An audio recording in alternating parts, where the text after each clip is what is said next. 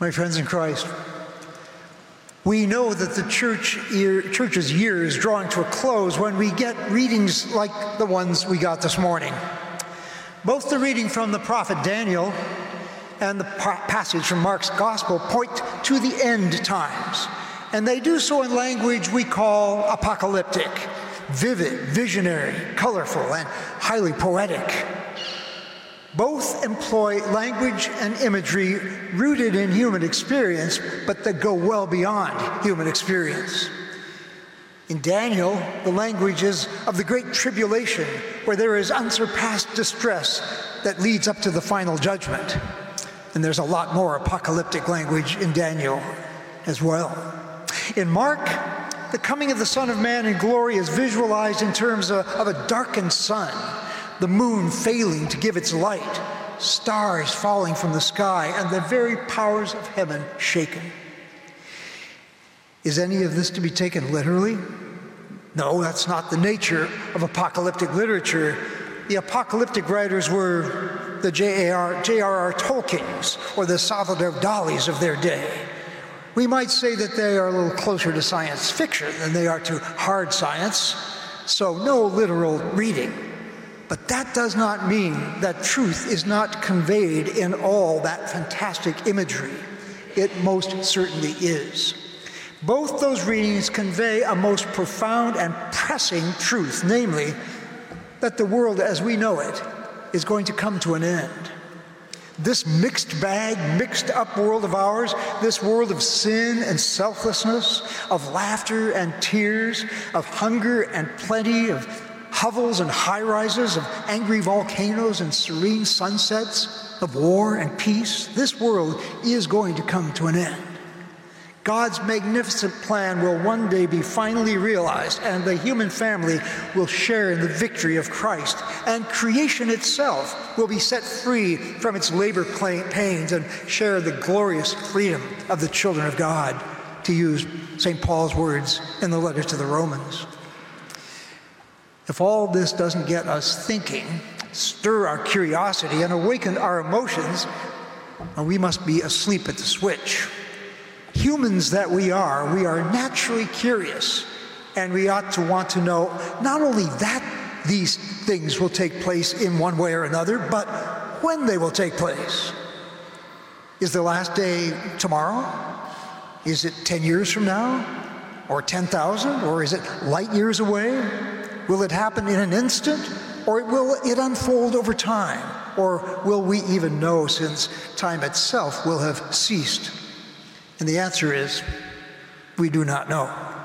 As we heard from Jesus in today's gospel, of that day or hour, no one knows, neither the angels in heaven nor the Son, but only the Father.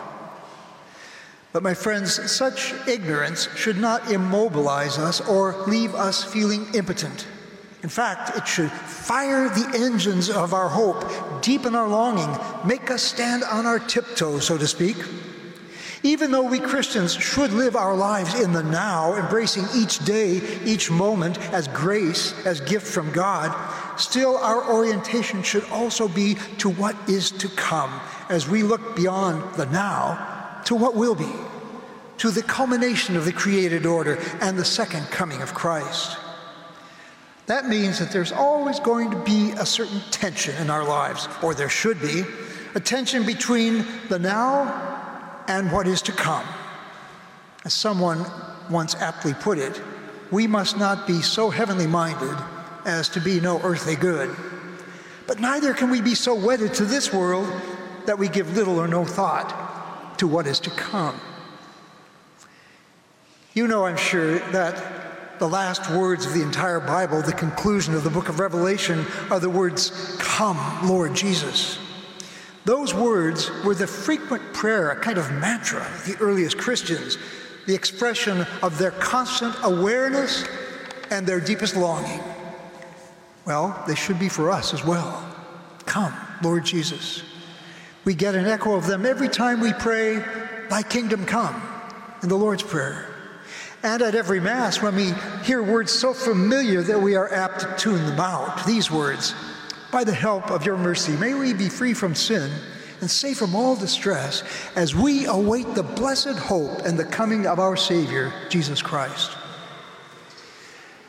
My friends in Christ, it is good, it is salutary for us to think about these things. And it is imperative that we live our lives in light of these things. In another week, we will mark the end of the church's year as we celebrate the feast of Christ the King. And the Sunday following that, we will begin the season of Advent, a word whose very meaning is the coming. And there are three comings we look to we look back to the coming of Christ at Christmas, of course. We embrace the coming of Christ in all the ways he manifests himself to us right now during this, our earthly pilgrimage. And we look forward to the coming of Christ in glory at the end of time. Any way you look at it, the Christian life is all about Advent, all about the coming, the comings. Christian life is an extended Advent. On this particular Sunday, the church wants us to fix our eyes on the third of those comings, Christ's coming in great power and glory.